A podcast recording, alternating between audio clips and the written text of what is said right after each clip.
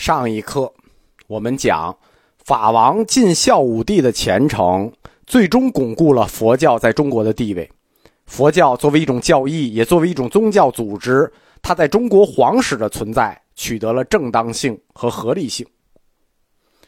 皇室佛教虽然被几位帝王的反佛所中断，但是在总体上，自公元四世纪开始，始终延续，直到封建王朝的结束。皇室嘛，上有所好，下必甚焉。佛教在皇室的传播取得胜利后，那接着庶民佛教的兴起就是一个必然。当佛教成为一种流行文化之后，它完全渗透到了朝廷和士大夫阶层中间。但是，虽然它渗透到了士大夫阶层中间，却存在一个独特而有趣的文化现象，就是大家不太读佛经。这实际是一个客气的说法，其实就是几乎不读。就是士人们爱佛教，却不读佛经。这有趣的文化现象一直延续到今天，差不多也是这样。大部分人就是读一个入门的《心经》《金刚经》。再多读两本《药师经》《地藏经》《无量寿经》，几乎就到头了，不会再多了。晋孝武帝在宫中建立经舍以后，于皇家的内廷书院收藏了佛典。这个佛典的目录是有记录的。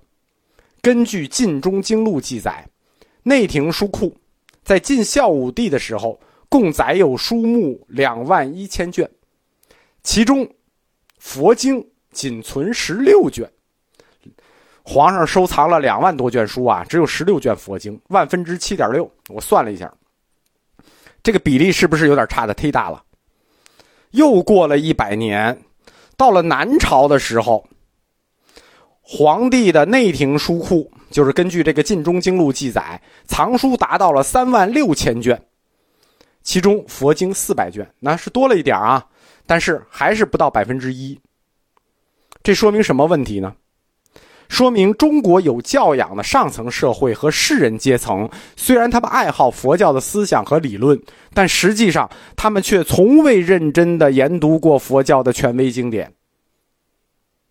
这就好像现在，你找一个有文化自信的人去问他一下，你有没有读过《反杜林传》，有没有读过《哥达纲领批判》，肯定没有，一个道理。那么士大夫们不读佛经。靠什么学习和了解佛教的呢？靠听。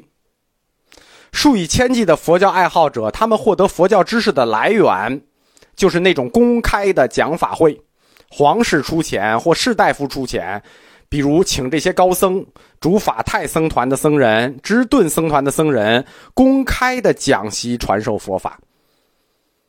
但是这种公开的讲法会也不多，对吧？市场举行，但总量并不多，也不是每次都能赶上。在日常，佛学知识又是怎样在世人阶层中传播的呢？是通过东晋流行的清谈沙龙。我们讲过，东晋最流行的文化活动就是清谈沙龙。清谈会很多时候的主题就是讨论佛教，就是讲佛学的一个小班儿。很多同学在喜马拉雅听我讲课来学习佛教的知识，这并不稀奇。事实上是，自古以来学佛靠听的就比靠看的用户多得多得多，而且这是打有佛教以来的传统，就是听法比看法的人要多得多。两千年了，这个传统。很多同学跟我说，吴老师的课要是有书稿看就更好了。你们错了。靠看来学习佛教的只适合少数人，对大多数人来说，学佛最好的方法就是听。听不懂怎么办呢？放下一段，回过头来再听。但是，这里我们要问一个问题：为什么在公元三百年到四百年之间，佛教在中土大规模流布的初期，就是佛教真正是在这一百年才开始大规模流布的，在流布的这个初期？中国士人就不爱读经，就上来就不爱读，奇怪吗？其实很奇怪，为什么呢？因为按说读经治经这件事情是我们读书人、儒家弟子的传统哦。其实也不是完全没有人读啊，也有人尝试着去读过佛经。在一个多世纪以后的《世说新语》里头，有很多世人研读佛经的记载。但是无一例外的是，读书人对佛经，尤其是这个阶段流行的主流佛经《般若经》的评价都很负面。熟悉早期《般若经》版本的译本的，应该充分理解他们这种反应。我们前面也讲过，对吧？迷之文字。经文的体系十分巨大，而且琐碎，无尽的重复与否定。般若经其实即使到了后期，鸠摩罗什大师重译的那个版本《大般若经》也没好到哪儿去。经，它在儒家文化中是一个至高的存在，就是在我们儒家文化里叫经，这就不是一般的东西。经这个字不是谁都能用的，也不是什么书你都可以叫做经的。在儒家传统里，经是所有道理集结的最高形式，只有最高形式我们才叫之经。同时，我们中国人对文字有要求，换句话说，经要什么？要形式美，语言要简练、准确、优美，表意要清晰，说理要清楚，这都是对经的最起码要求。多一个字就叫多了，少一个字就叫少了。你敢叫经？我们前面讲过啊，以后我们讲大藏经也会讲，敢叫经，至少要有六个维度，你必须扛住这六个维度的标准，你才能叫经。但是“经”这个字到了佛教，我们客客观的说啊，被佛教给用垮了。为什么？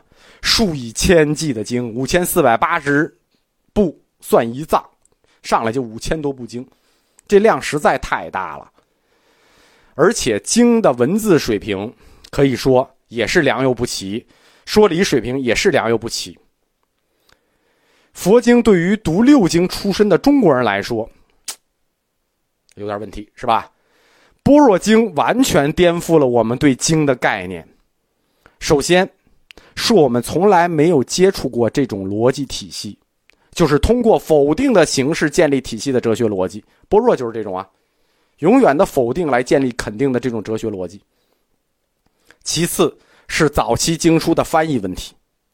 东晋流行的般若经，我们就不说后期这个鸠摩罗什翻译啊，鸠摩罗什那翻译到公元四百一十年了，已经到东晋的最底儿上了。在整个东晋时期流行的般若经，一个版本是支谦翻译的，叫小品般若，也叫道行般若经；一个版本叫大品般若，是无差罗翻译的，也叫放光经；还有一个版本叫光赞经。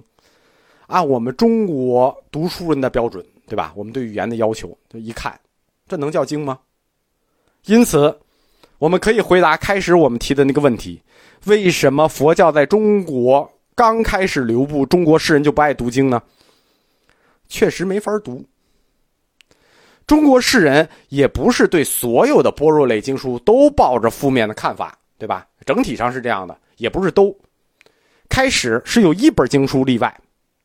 后来是有两本经书例外，开始例外的那本经书叫《维摩诘经》，后来多的那本经书叫《金刚经》。最初引起世人阶层共同关注和青睐的是《维摩诘经》。这本经从一开始至今，始终是知识阶层接触佛教的基础读本。《维摩诘经》它之所以能在知识界流行，它跟我们中国的文学传统有关，因为这部经对佛理做了戏剧化的说明，有点像一个剧本。故事场景的主体是维摩诘居士在跟各个主人公之间的对话。全经这些对话基本上可以改写为一个剧本，通过场景的切换，可以有机的构成一幕话剧。我在小哲学里讲过。柏拉图为什么要采用对话录的形式来写哲学作品？因为对话录这种形式是哲学表达最好的方式。对话录它考虑的是观众，什么意思呢？对话是通过 A 与 B 之间的对话，写出来，它的目的为了在于启发观看我们对话的 C，对吧？我与你之间的对话，我们把它记录下来，是为了启发在看我们对话的人。维摩诘的对话目的就在于此。